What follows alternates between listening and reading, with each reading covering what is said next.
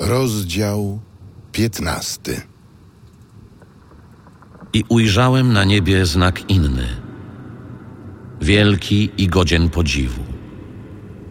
Siedmiu aniołów trzymających siedem plag, tych ostatecznych, bo w nich się dopełnił gniew Boga.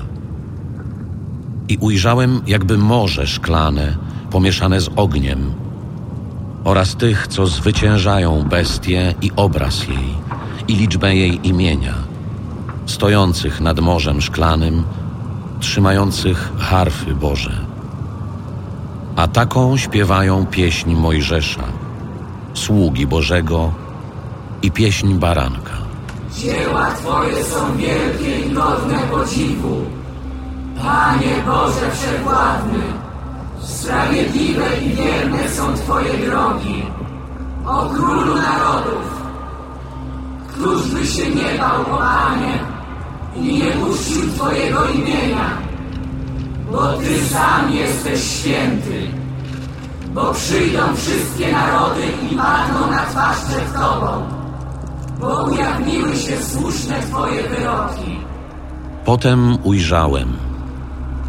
W niebie została otwarta świątynia przybytku świadectwa.